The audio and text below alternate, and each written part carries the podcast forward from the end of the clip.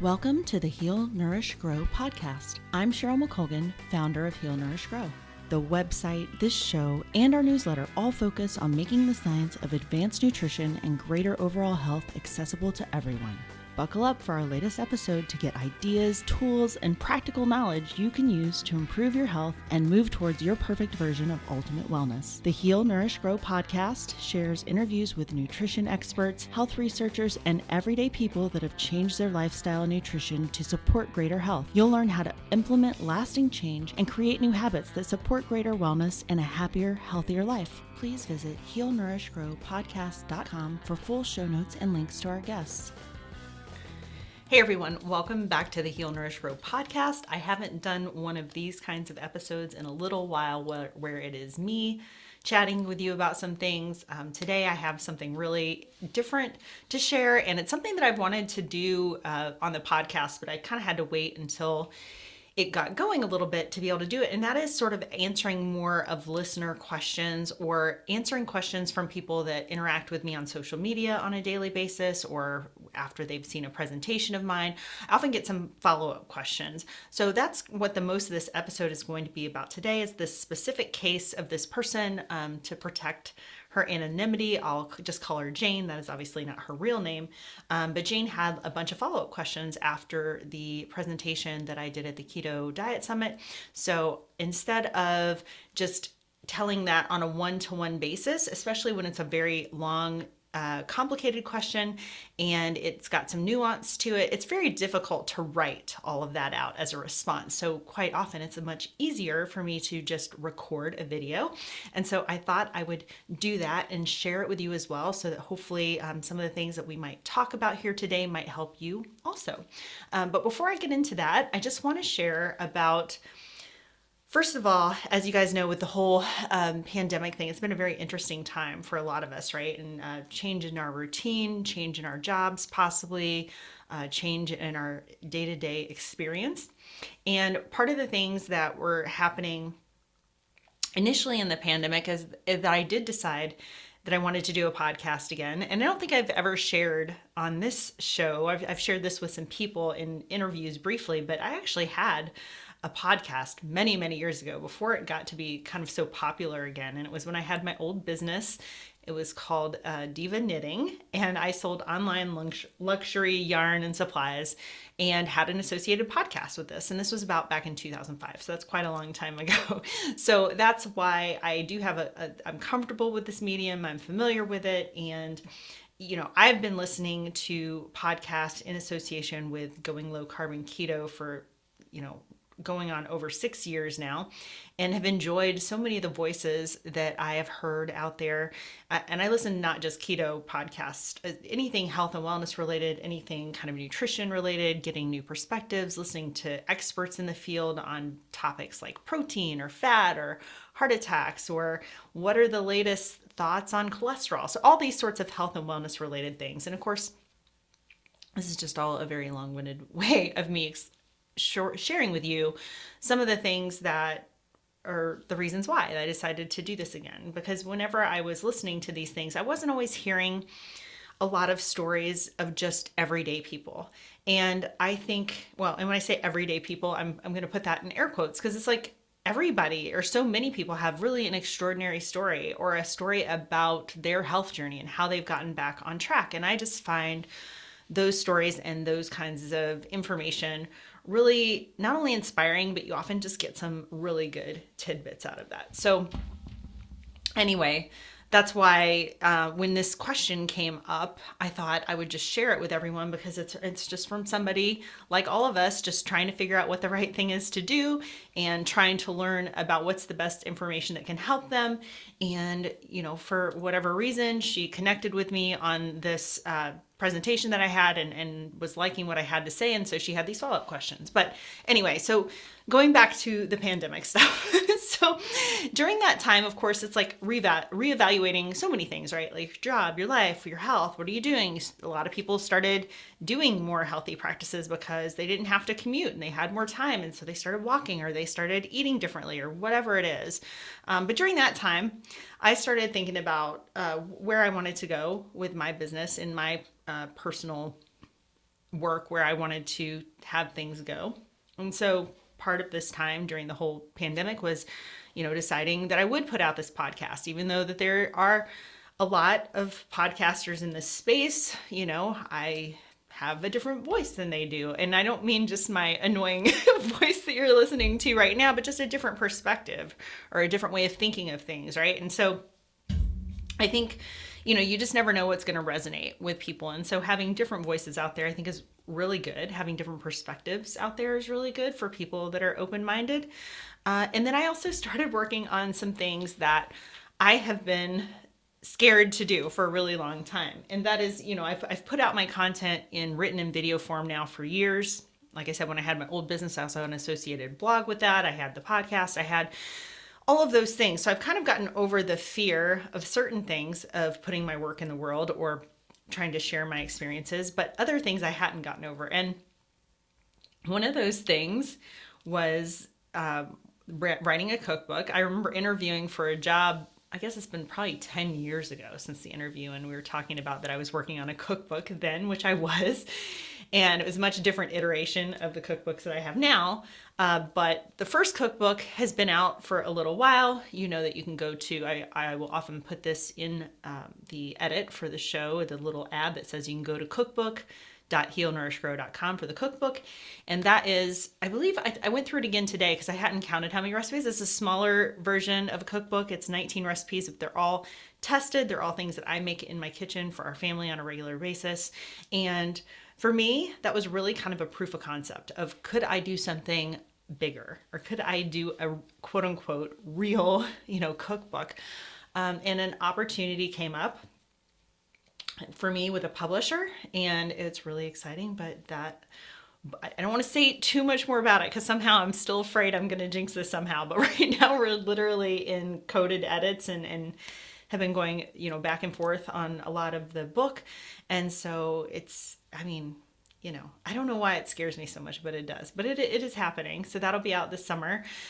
And the second thing that I've had in my mind to do for a while is a book that really combines all of the things that I've learned from all my years of working on this. Um, and it's a culmination of things because the fasting stuff really became before the low before the low carb and keto when I first started like learning about my dad's cancer and when I started to do more research because of my own health problems and then you know low carb then keto so the, all these things that I've been working on studying practicing because I'm not one of those people that just does the thing and trusts that it works. I want to know why it works. I dive into all the research. If you've read some of my articles on the website, you know that this is what I do. And it's also why I, you know, again, wanted to do this podcast because I just find it fascinating. The more people you talk to, whether they're quote unquote those everyday people, people just like finding their way, or experts in a given field, getting to talk to those people and ask them specific questions really just allows you to refine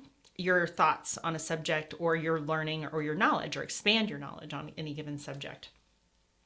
And so the thing that I came up with, and it's something I hear on keto from people all the time, is it's not sustainable or they've tried it and they, it doesn't work for them or they they can't maintain it. And there's so there's all these issues with it, right? And I think it's because we have such an instant gratification society. We've heard about keto that it offers really quick weight loss, and a lot of times that's true, but if it's not happening for people that way, they start to get discouraged. They lose focus on all the other wonderful benefits, uh, health benefits of keto outside of weight loss, and then they fall off the wagon or they just give it up or they can't find a way to make it work with their everyday life.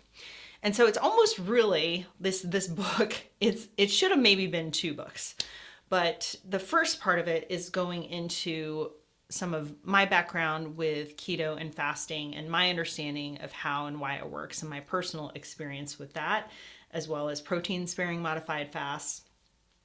So part of the book is really telling people about fasting and low carb, how to get started with it, how to make it easier getting started because people way overcomplicate it. And you've heard me talk about this sometimes in the past because I've done how how to get started with keto episode episode. I've written stuff about this. I've done presentations on this. So it's something that I know people struggle with and I want to try to help make that easier if I can. And then the second part of the book is this 21 day protocol for fat loss. And you know, we want to say we want to separate fat loss from weight loss. That's a big distinction for me because just moving the scale number is not what we're looking for. What we want to do is protect our muscle mass as we lose fat. And the way that I designed this 21 day protocol, it's using utilizing these different things such as pure fasting, protein sparing modified fast, and, and a slight calorie deficit on other days. You get to do something different every day. They're combined in a way that makes sense with the weekends, that makes it more easy to sustain. And and it, really just lays it out. And then it's 21 days and you take a break. And this is not something that's very popular in diet culture is the idea of taking a break, but it serves a lot of really wonderful purposes, both psychologically and physiologically. So that is what I have been working on. That is why I have not been as present on social medias because I've had all these projects going on and trying to maintain the podcast at the same time.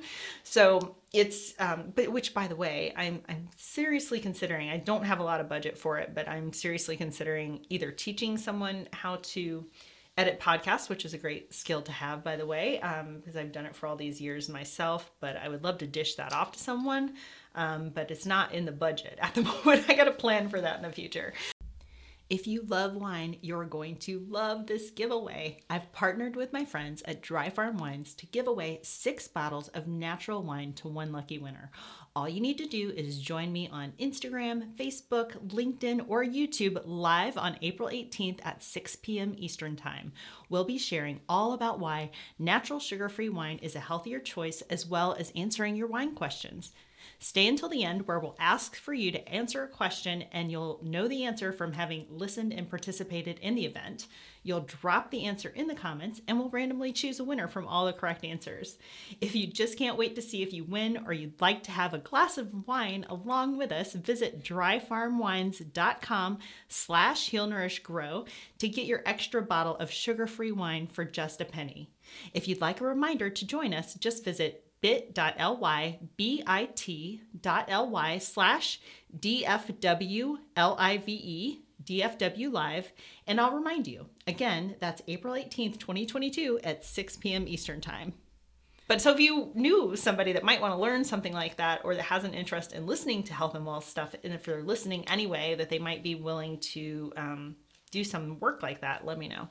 That's just sort of a whole separate topic. But anyway, so that's the update on what I've been working on, what you can expect here soon. That will be out in April. Again, I'm really nervous about it, but I finally just decided like it's been pulling on my heart. And I'm like, I just need to put this out in the world. If it helps even one single person, I will be thrilled. Um, so yeah, so it will have all been worth it. Uh, and I'll be interested to hear what you guys think when it comes out because if you try it, I would love to hear what your results are, uh, what your feedback is, and um, keep in mind, you know, again, putting your stuff out in the world like this is very scary, but I do think it could really help a lot of people. So all this said, let's move on to Jane. So, Jane reached out to me, and I'll just read some of it to you first, and then I'll address sort of each point as we go. But so, um, the first one says, I've done a lot of research on low carb and keto, and I'm not sure either are right for me. I need to drop around 100 pounds, and this might be a way to, for me to get started and see what it's really like. Thank you. Because I, in my presentation, to the people at the summit, I had mentioned the book and had said, hey, if you would be willing to read it and give me some feedback, um, you know, maybe this is something that can help. And so she was saying, hey, maybe this is how I can finally do it. So that was kind of the impetus of this conversation. And then let me read what the follow up questions were because I said, well, you know, if you are willing to share some more information, I might be able to like direct this um, answers a little better towards you. And so she said, My internist has already recommended low carb or keto in the past, which, okay, amazing. How many doctors actually recommend low carb or keto now? I think the important thing to note about that, and since um, Jane said she had done some research on this already, is a lot of the things that we thought we knew about nutrition in the past are being debunked or have been debunked. And so people are really exploring these sort of quote unquote alternative uh, ways of eating. And really, I would ask anyone that's not sure about if this way of eating is right for them to think about how we ate in the past, how our ancestors ate. And this is another thing you've heard me talk about before if you've listened to any. This is that how our ancestors ate, how uh, people eat so differently now that the access to really highly processed, highly palatable food it's available all the time. It's not like in the past where you had to go out and kill your dinner or go gather whatever you might be able to find in the forest to eat that night.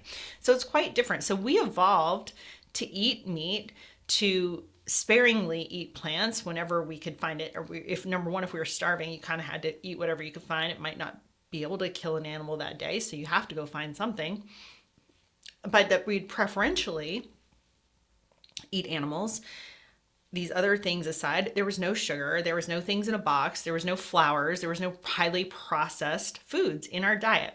So I would just ask anyone to think logically. If you're wondering about if this way of eating is right for you, I'm not going to say it's the easiest thing in the world because there is this proliferation of this easily available, really tasty food. But if it's actually good for your health or good for your weight, I think you can just logically think of that from how we used to eat and how we're eating now, evolution moves very slowly. Our bodies aren't designed to eat like this. They're not able to deal with the amount of sugar and garbage that we're putting in, in them.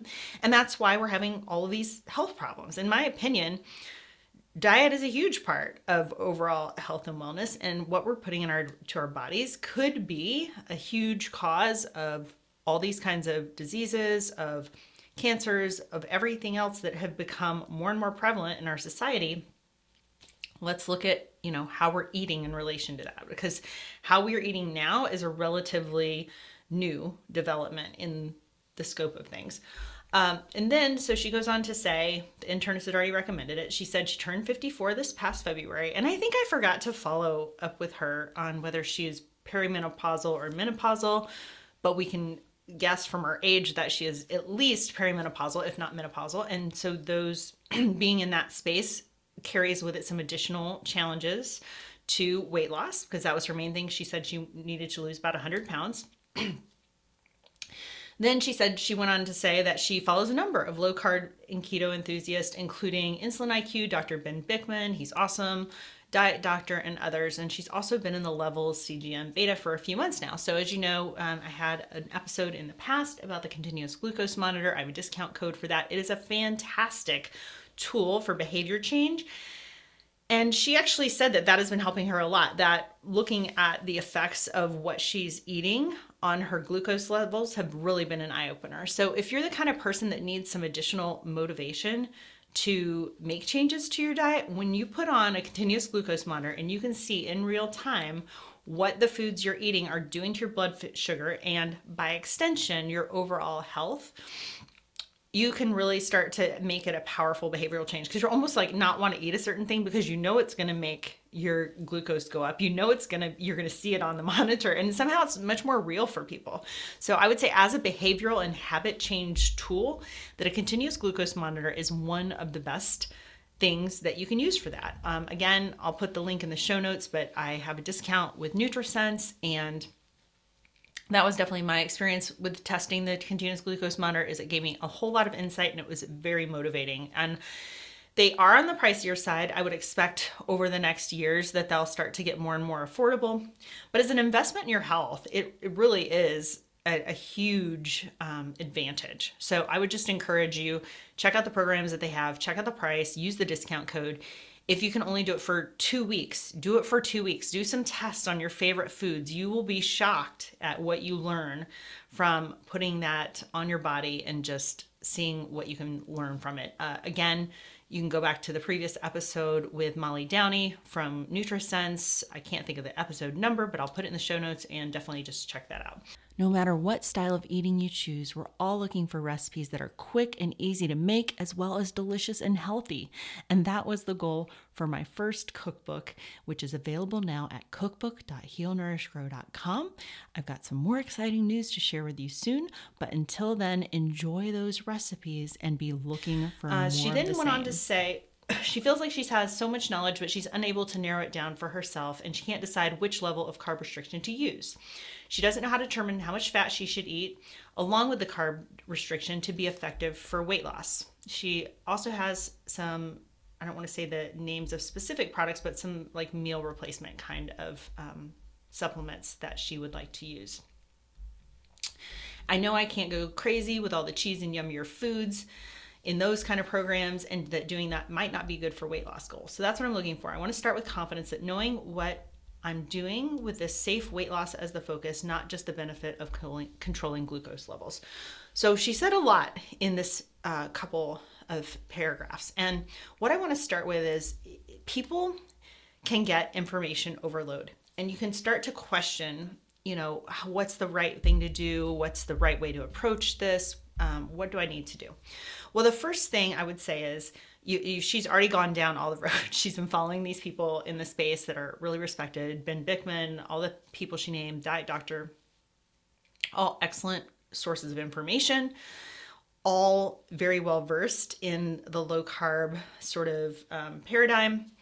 And I think you got to let go of information overload. You know all the things now. Your doctor has even recommended it. You just need to start. And so on this very day, uh, Jane, I almost said her real name for a second there. On the very day that Jane hears this, I want you to, and she may have already started doing this, obviously, because she's been tr- trying to do some of these things, but she doesn't know what the right things are for weight loss. And I am going to get to that. And I agree with her that doing it slow and safely is not only the easiest way psychologically, but it's also the way that it's going to be the most long lasting and most sustainable weight loss. Because if you do something like a crazy quick program that's just to like hit a certain date for a high school reunion or something like that, you're more, much more likely to backslide. Where if you implement these changes slowly over time and it just becomes a habit and the way that you eat and the way that you approach things every single day, it's much more sustainable.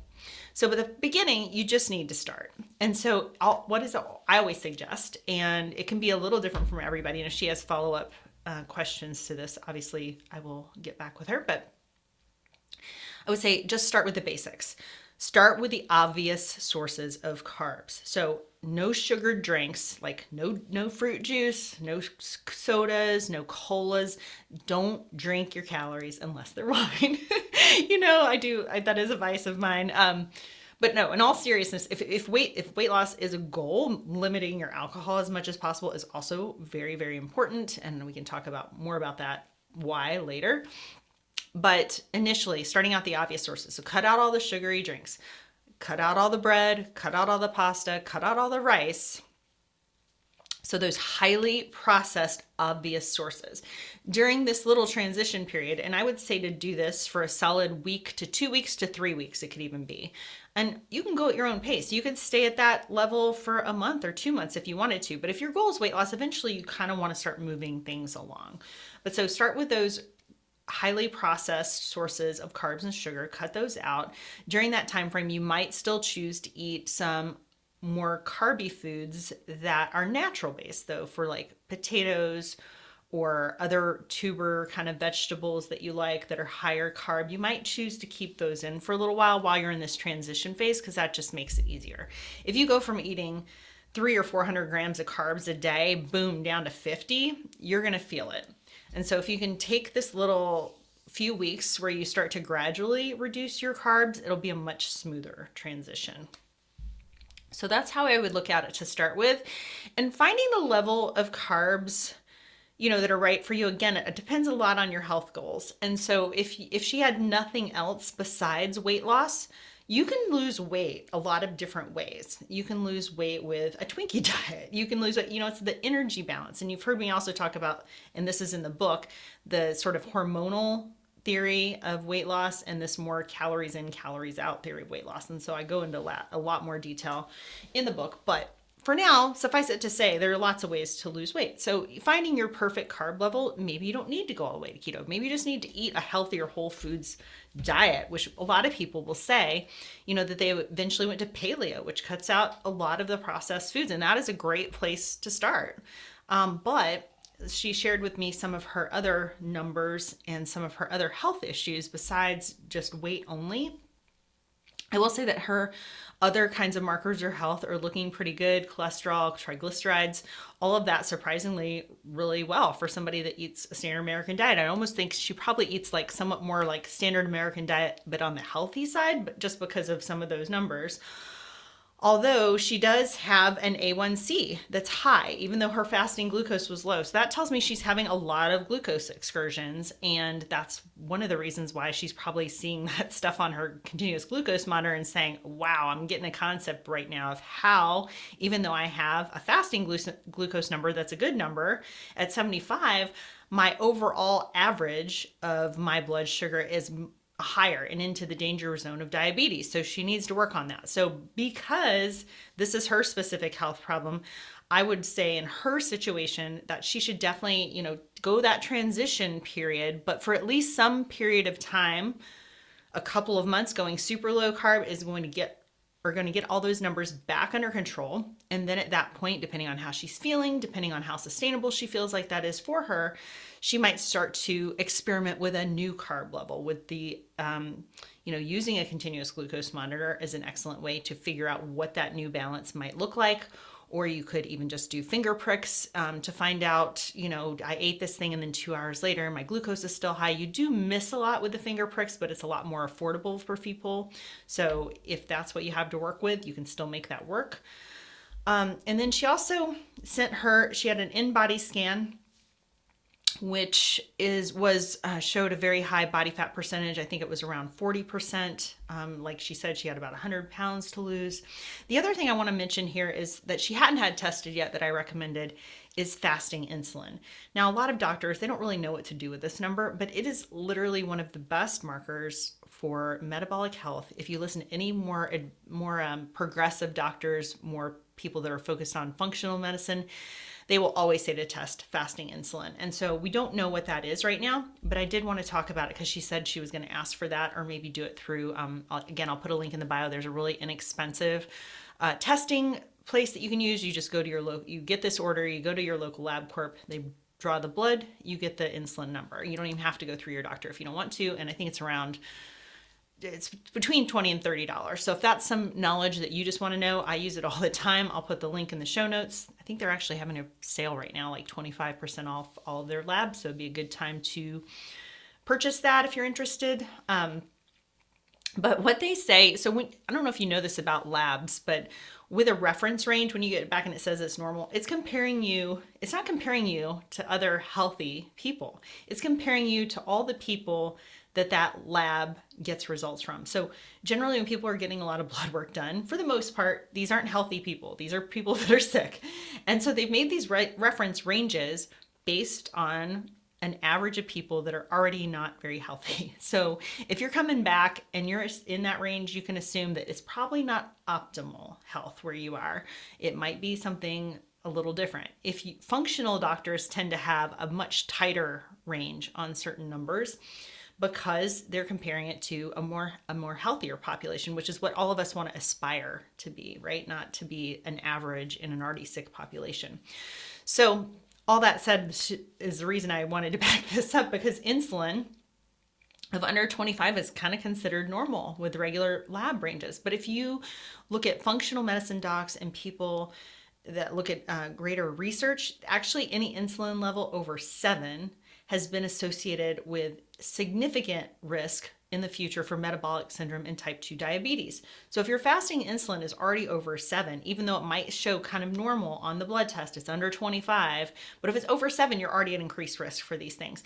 And the time to act is not when it's 25, 35, 45. The time to act is when you catch it now and it's not that bad. You can rein that in and get it under control pretty quickly. And as you've heard me talk about before, having optimal metabolic health protects you from so many things. It protects you from more easily getting viruses, it protects you from obesity, uh, it protects you from all kinds of disease processes. The more metabolically healthy you are, the more healthy you are overall. And it's gonna it's gonna prevent a lot of trouble down the road if you can start to get a handle on these things now.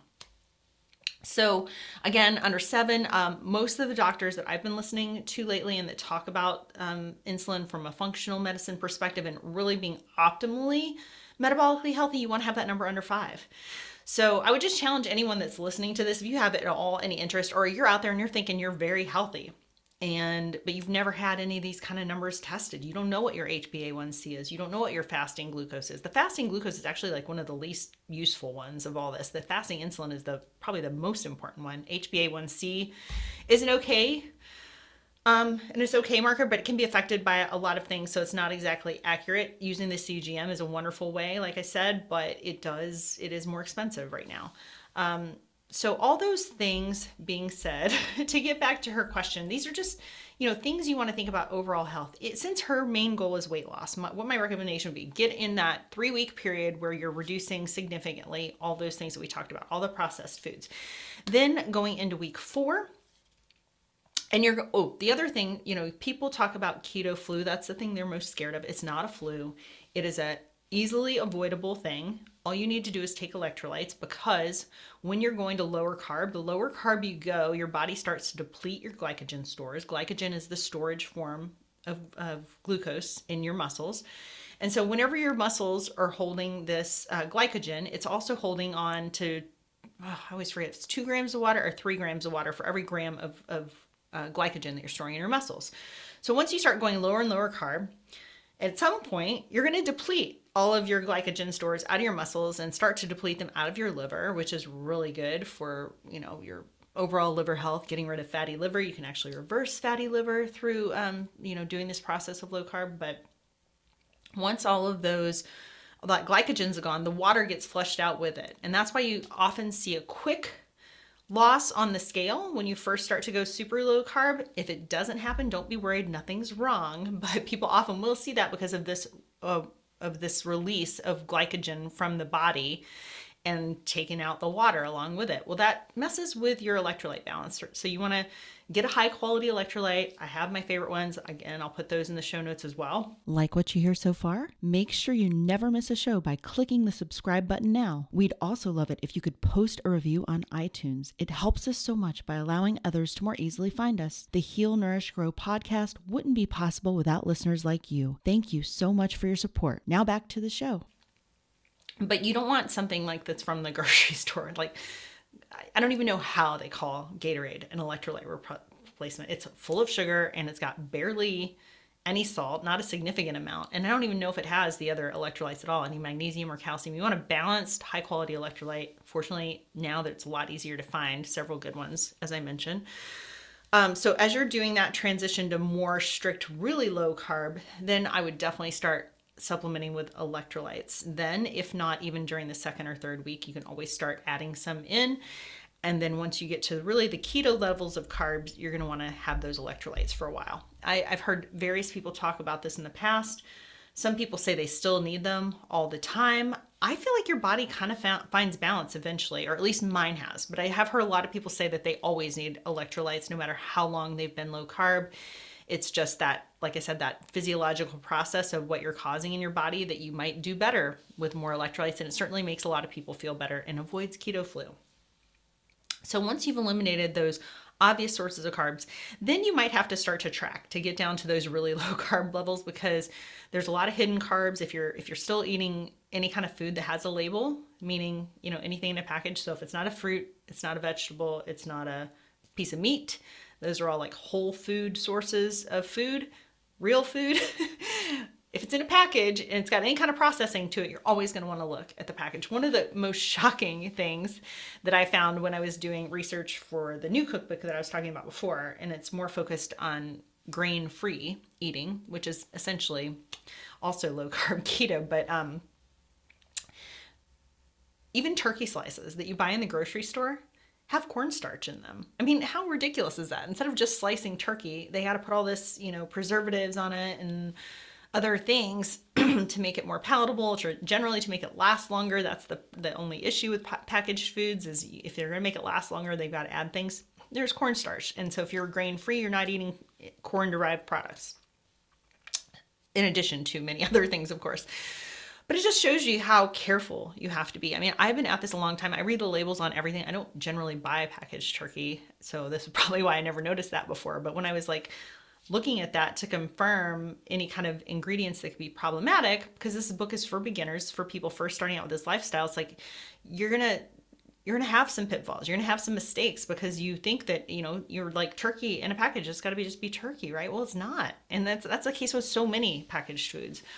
Um, so you'll have to start tracking a little bit. And so it sometimes it's good to like what you think you're going to eat, actually put it all in your calculator first so that you um, so that you don't accidentally eat some too many carbs that you weren't intending or too many calories that you weren't intending. So there's all kinds of really great uh, trackers that you can use. I use chron- Cronometer. Um, a lot of people like MyFitnessPal. There's several, but you're just looking for a you know a macro tracker.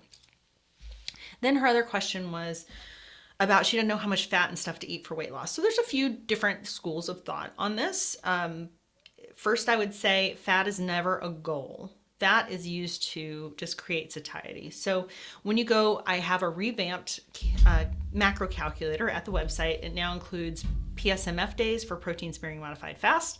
That's because that's going to be in the book, and you'll need to know like what do I do for that? I, How many macros do I need? so that's part of the calculator, and you can also put in a custom um, calorie deficit in the calculator and it will calculate traditional keto macros. So traditional keto macros have a higher percent of fat and then also calculates higher protein macros for keto, which has a lower percentage of fat and more protein. So the thought leaders that I have been listening to and, and reading lately are all very focused on the importance of protein. And it is particularly important not only for people over 40 and over 50 and over 60, but particularly in women. Women cr- tend to chronically undereat protein. And so if you've never been focused on it before, it's quite shocking. I mean, for a person of any size, um, Jane is five six, so she's probably going to be shooting for around 130 grams of protein every day. 100 at the minimum at the minimum. But that eh, because it's hard for people sometimes to they're like how can i even eat that much protein? Well the thing if you think about it you're cutting out these other things right? You're, you're no longer having a bunch of carbs and you're having a certain amount of fat a fat that's an amount to satiety because one school of thought on is if you have a lot of fat to lose on your body you might not want to eat too much dietary fat because if you eat too much dietary fat, your body focuses on breaking that down more than it does on focusing on breaking down your body fat. Now, nobody knows the exact right answer to this question. But I would just say again, especially when you're in transition period, I would recommend shooting for that optimal amount of protein, doing the best you can with it from from whole food sources as much as possible. But believe me, I understand since I've tried to up my protein, it is difficult. It is not as much, as much as I love a giant delicious ribeye, like you can only eat so much meat before you kind of start get to get like fatigued of the flavor and tired of chewing. It's it's gonna be difficult. So if the only way that you can get your protein in is to have a protein shake, hey, I'm not gonna judge. Just get a very high quality um, protein. Whey protein is great, uh, and and use that if that's what helps you get to your protein goal. I mean, I wouldn't do that all day. I'm generally not a fan of meal replacement shakes or, or th- those kinds of supplements. I would rather have you eat real food. But I understand that it can sometimes be difficult for people. So if that's the case, I would say the one particular thing she mentioned, like, don't go for, you don't need to go for like specific keto shakes or flavors or anything like that. You want a high quality complete protein. So unfortunately, collagen does not count for complete protein. And if so, if you're using it for this way and to get like more complete protein in your diet, you'll want to use a whey protein. I would stay away from any plant-based proteins. I mean, you can probably find some high-quality ones, but there's been some studies in the past where those are very contaminated with things like arsenic, um, uh, heavy metals, all kinds of things. That was out a few years ago. I haven't checked on the state of that recently, but for many reasons, I wouldn't recommend a plant protein. I'd find a high quality um, egg white powder would be another great one that's a pure source of protein. So anyway, so probably have belabored that point enough, but focus on your protein. No matter whether your goal is weight loss or not, getting optimal protein is going to help you with health outcomes in the future because it's a big problem in as we get older in the population, we lose the ability to easily put on muscle. We lose a certain amount of muscle mass every decade if you're not actively maintaining it through eating proper protein and through some resistance training. You're just going to lose it. And the more you lose, it has effects not directly on your metabolism, but you're going to burn less at rest because muscle is the most metabolically active um, thing that we have. So you want to maintain muscle the if you lose it, you're automatically burning less calories at rest just because you lost that muscle. So you want to eat the optimal protein, do some resistance training but at the very least, at least eating properly is easier. Like, not everybody likes resistance training. I'm one of those people. I've shared that a million times before. I do my best, but it's not my favorite thing. But I am way more focused on it now after having learned everything I have with health outcomes, muscle mass, um, the fact that, you know, eating more protein also has a thermic, thermic effect. So if you are eating, uh, say, 100 or say you ate a 1,000 calories, of protein, effectively in your body, that's only 700 because about 30% of the energy is used to actually break down the protein into amino acids, which is what our body actually needs to build muscle. So, lots there. I think I covered all of the things that Jane was looking for. She said she hadn't made, she'd began to experiment with low carb, but hadn't made the full commitment yet. You know how I talk about being just 1% better every day? Well, ButcherBox believes in better. For them, better means caring about animals and the planet, treating the planet with respect, and it means improving the lives of animals and the livelihoods of farmers. Their beef is grass fed and grass finished, chicken is free range and organic, turkey is free range, pork is humanely raised, and salmon and scallops are wild caught. I've been using ButcherBox for a couple of years now, and it was a godsend having such high quality meat delivered to my door during the pandemic. If you're interested in saving money and eating healthier, this is the perfect service for you. You can always get a great deal on your subscription by using my link, but for a limited time, ButcherBox is giving new members two pounds of wild caught salmon for free in every box for a year. This is your chance. Get wild caught salmon for free in every box for a year if you sign up between March 23rd and 27th. Catch this deal before it's gone. To take advantage of this offer, just go to the link in my show notes, or for a short link, you can visit bit.ly, that's bit.ly slash HNG ButcherBox. I would just say, Jane, commit to it for three months. Go through this process of reducing carbs. Give it a strong two months of doing into keto macros, but just based on your personal, because I know what your goals are and I know what your numbers are. So you, we do need to work on the um, blood sugar, getting to a more um, a more appropriate level.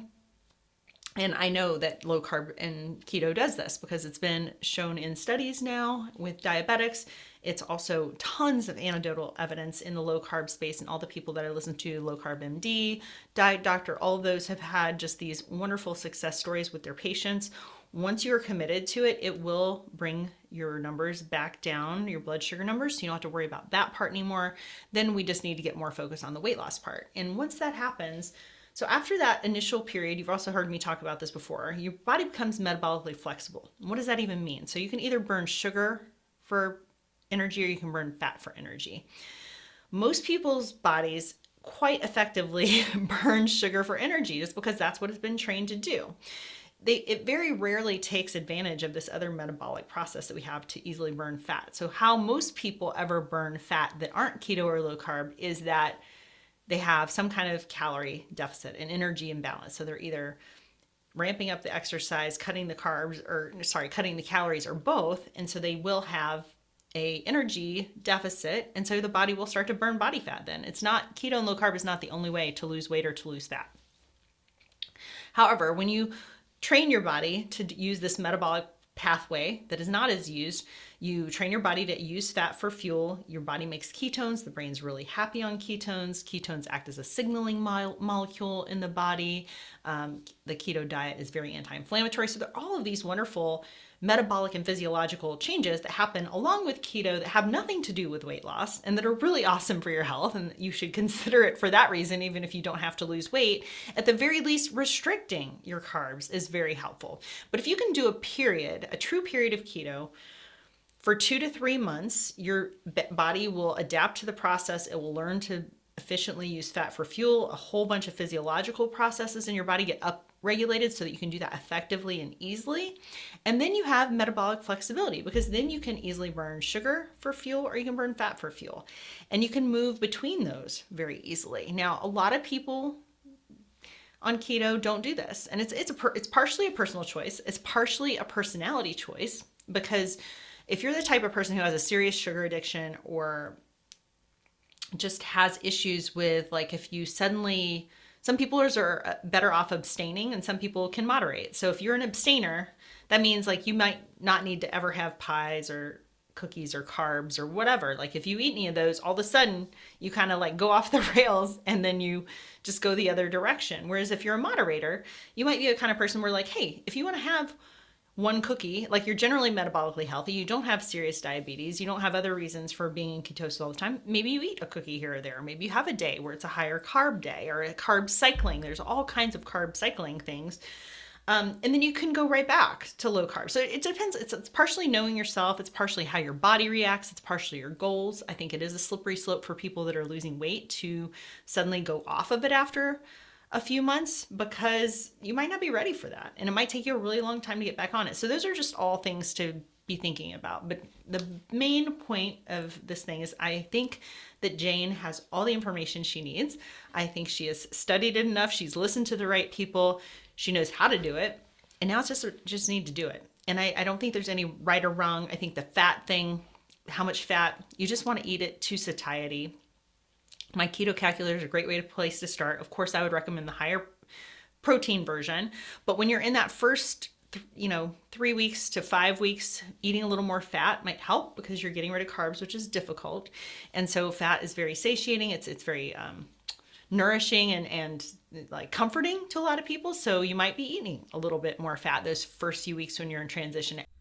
And then down the road, when you're more used to it, when you've fully transitioned, your body can easily burn fat for fuel. Then you might transition into experimenting with slightly less fat, doing this more high protein approach. It's just it, there's so many factors that's why when i get questions like this it's it's very challenging because there, to me i mean some people think they have the exact right answer and they tell you do it this way. This is the right way. This is the only way and i'm really not interested in that paradigm i'm really interested in people you know finding what works for them but not using a lot of excuses about why switching to this way of eating is not a good idea for them or you know, it can be challenging. Like I said before, with all the, the food that's available and, and the highly processed food, nobody said it was easy. But when you really have your future health in your heart, you want to, you know, be able to be there fully for your family, you know, play with your grandkids, watch your kids get married, all that kind of stuff. It's finding that why, and you've heard me talk about this before too, but it sounds so cliche, but really finding that why, getting those reasons for changing your behaviors makes it so much easier. Like if, if you, not that weight loss isn't a good goal or something that, you know, people will feel better by doing, um, but often getting to those deeper levels. And if you go back to my, my interview with Danny, she had this really good way of keep asking your questions until you peel off the layers of onions that gets to the root of why you want to do these things. Like, why do I want to lose weight? Well, so I can, you know, feel better in my body. Well, why do you want to do that? Well, so I can, you know, get on the floor and and play with my grandkids. That's that's a deeper reason. Um, a lot of the reason that people, you know, want to lose weight is because they feel uncomfortable in their body. But it's not about like looking good in a bathing suit or something. Well, nothing wrong with that. You've heard me say before. you know, if vanity is a motivator, whatever motivates you initially is just a good good way to go. But you know, to have long term success with your health and with changing your way of eating and creating new habits, you really have to have sort of a deeper why. And if you can't find that, it might be very difficult to lose weight or to to make these kinds of changes. And and you know, hey, nobody again, nobody said it's easy. It's simple. You just need to cut your carbs, need to make good, healthy choices with food. I mean, eventually, at some point after you've lost weight, you might move to a little more flexible way of eating, whether it's more paleo or whether it's, you know, cycling and like some of those things that I mentioned. But initially, it's making the hard changes and, and having a reason, a strong reason why you need to do that or why you want to do that will help you so much. So this ended up being a way longer answer. And I know I can be tangential sometimes, but hopefully I eventually come back to the point and hopefully in just sharing about these things I quite often find that there's things that I forget about or there's things that I don't talk about on a day-to-day basis but when I'm answering these type of questions or when I just start kind of flowing more with talking about the way I eat and why I do it that some more interesting different things come out So, anyway, uh, hopefully for Jane, that answered some of her questions. And I'll be interested to share with you what I hear from her in the future. If she starts doing this, maybe she already did start doing it since she's been waiting for me to get this video live. But yeah, that's about all I have for you now. Um, if you liked this format and if you are a person that has some health and wellness related questions that you want to explore, I've thought about, you know, bringing people on and having the question and answer thing sort of live um, in the future or at the very least just recording it with a person having them ask whatever questions they want to ask and having me kind of coach them and work with them like i would in you know with people that i do this with or you know if that's a little too intense having yourself on camera and, and asking the questions you want to ask it can be like this where you ask the questions um, anonymously. I'll give you some kind of name, like I just gave Jane a name. That's not her name, but um, I will still answer the questions and still maybe talk about some other things around the question that I think can be useful to people because that's a lot about coaching, right? It's a, like if you just focus on the weight loss, you're going to be okay, eat this, this, and this. I can give you a food plan. I can give you your macros. I can tell you what to eat. But what really people struggle with is not that, it's all these emotional and psychological things around weight loss and around habit change. And you know, my background is that's my passion along with nutrition is my training and my schooling is actually in psychology. So for me, they all kind of fit together wonderfully well. And that's been a real beauty of um, finally starting Heal, Nourish, Grow, the website and the ultimate wellness site that I um, intend for it to be is that it's not just about what you put in your mouth. It's all these other things that we talk about all the time, like sleep and stress and finding your why and just getting yourself to a place where you're a little bit better every single day. So, have have a wonderful rest of your day wherever you are. Maybe you were listening to this while you're getting some chores done or while you're out for your walk or something like that.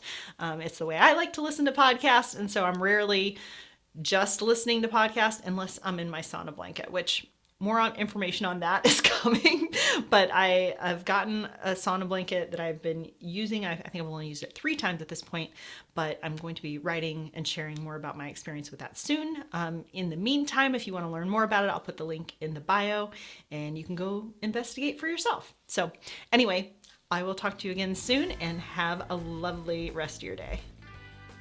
This has been the heal nourish grow podcast Again, I'm Cheryl McColgan, founder of Heal Nourish Grow. You can find show notes for this episode at healnourishgrowpodcast.com. If you have feedback on today's episode or questions about the content, please email us at podcast at healnourishgrow.com. We'd love to hear from you. Be sure to sign up for our email list at healnourishgrow.com and subscribe to the show with your favorite podcast player so you never miss an episode. Join us next time for more information that helps you live your best and healthiest life. Thanks for listening.